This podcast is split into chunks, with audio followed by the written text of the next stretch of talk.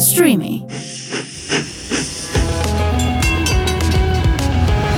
Στο δίπλα βαγόνι με την Άννα Μπαλάν.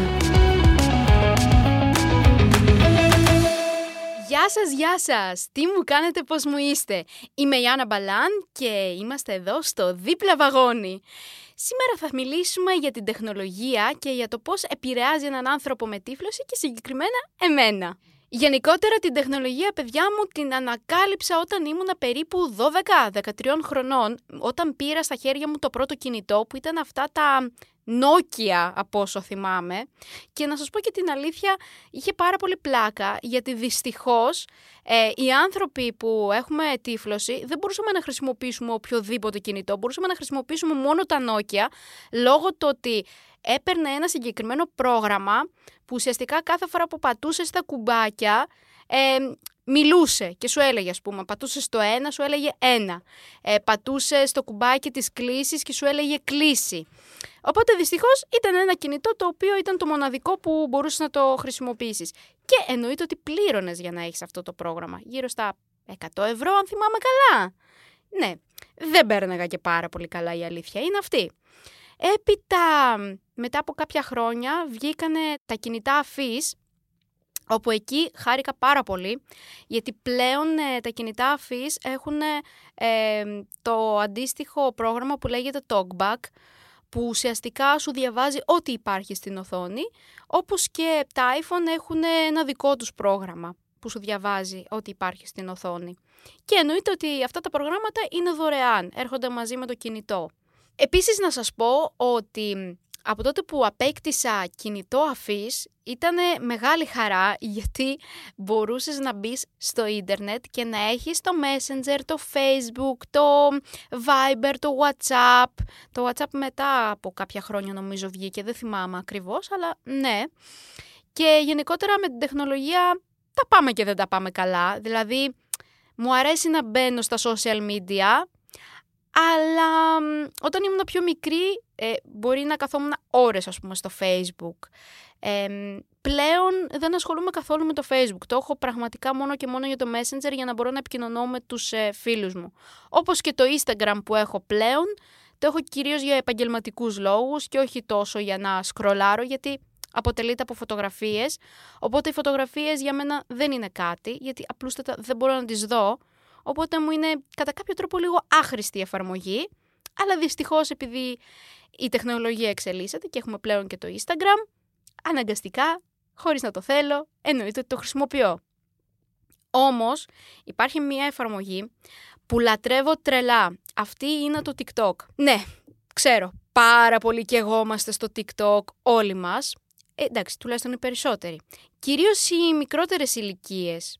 Ε, εγώ η αλήθεια είναι ότι προσπαθώ να το διαχειριστώ, αλλά μ, κάποιες φορές καίγομαι γιατί την συγκεκριμένη εφαρμογή βασικά την ε, ανακάλυψα όταν ξεκίνησα εγώ να αναβάζω βίντεο και να ξέρετε ότι υπάρχει ένα βίντεο που δείχνει ε, το πώς χρησιμοποιώ εγώ το κινητό μου, οπότε σας προτείνω αν θέλετε να μάθετε και κάτι παραπάνω να μπείτε να το δείτε. Όσον αφορά λοιπόν τα social media, είναι κάτι το οποίο ναι μεν υπάρχει στη ζωή μου, αλλά άμα δεν υπήρχε δεν θα με ένοιαζε κιόλας, νομίζω. Δεν τρελαίνομαι δηλαδή να κάθομαι όλη την ώρα στα social media. Τα έχω μόνο και μόνο για να επικοινωνώ με τους φίλους μου. Τώρα όσον αφορά ε, την τεχνολογία που υπάρχει πιο έντονο στη ζωή μου και στην καθημερινότητά μου, αυτό είναι το GPS παράδειγμα, που η αλήθεια είναι ότι σαν GPS δεν το χρησιμοποιώ. Υπάρχει μια άλλη εφαρμογή που είναι φτιαγμένη από ξένους, νομίζω από κάτι Ιταλούς, που δεν θυμάμαι τώρα το όνομά τους. Η εφαρμογή αυτή λέγεται Λαζαρίλο. Αυτή η εφαρμογή με το που την ανοίγει σου έχει απ' έξω έναν σκύλο οδηγό και ουσιαστικά σου δείχνει και σου διαβάζει πάνω στην οθόνη ε, τα πάντα. Δηλαδή σου λέει ότι στα δεξιά σου βρίσκεται ο δρόμος τάδε, μπροστά σου βρίσκεται το τάδε κατάστημα ε, ή πλησιάζει σε διασταύρωση που έχει ή δεν έχει φανάρι.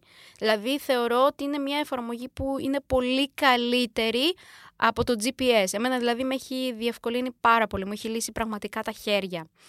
Γενικότερα στο κινητό έχω πάρα πολλές εφαρμογές, ακόμα και ε, εφαρμογές για τις τράπεζες, για να βλέπω από τις κάρτες μου πόσο ξοδεύω ή πόσο δεν ξοδεύω.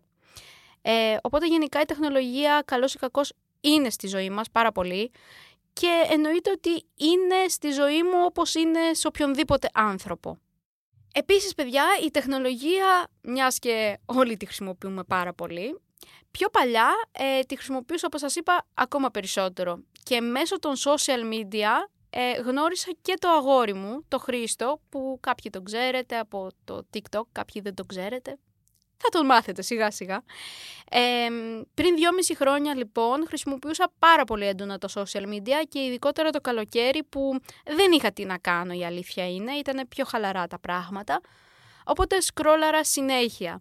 Μέχρι που κάποια στιγμή μιλήσαμε με τον Χρήστο μέσω των social media και έτσι ε, γνωριστήκαμε. Και θεωρώ ότι πάρα πολλοί κόσμος γνωρίζεται μέσω των social media με ανθρώπους που γίνονται είτε φίλοι είτε είναι σε σχέση.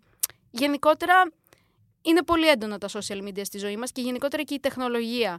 Πλέον νομίζω ότι το κινητό είναι η προέκταση του χεριού μας. Αλλά ξέρετε ποιο είναι το πιο περίεργο σε αυτήν την εποχή που ζούμε; Το πιο περίεργο είναι ότι πέρα από μένα χρησιμοποιείτε και εσείς την τεχνολογία και είμαι σίγουρη ότι υπάρχουν άνθρωποι που τη χρησιμοποιούν πολύ περισσότερο από μένα.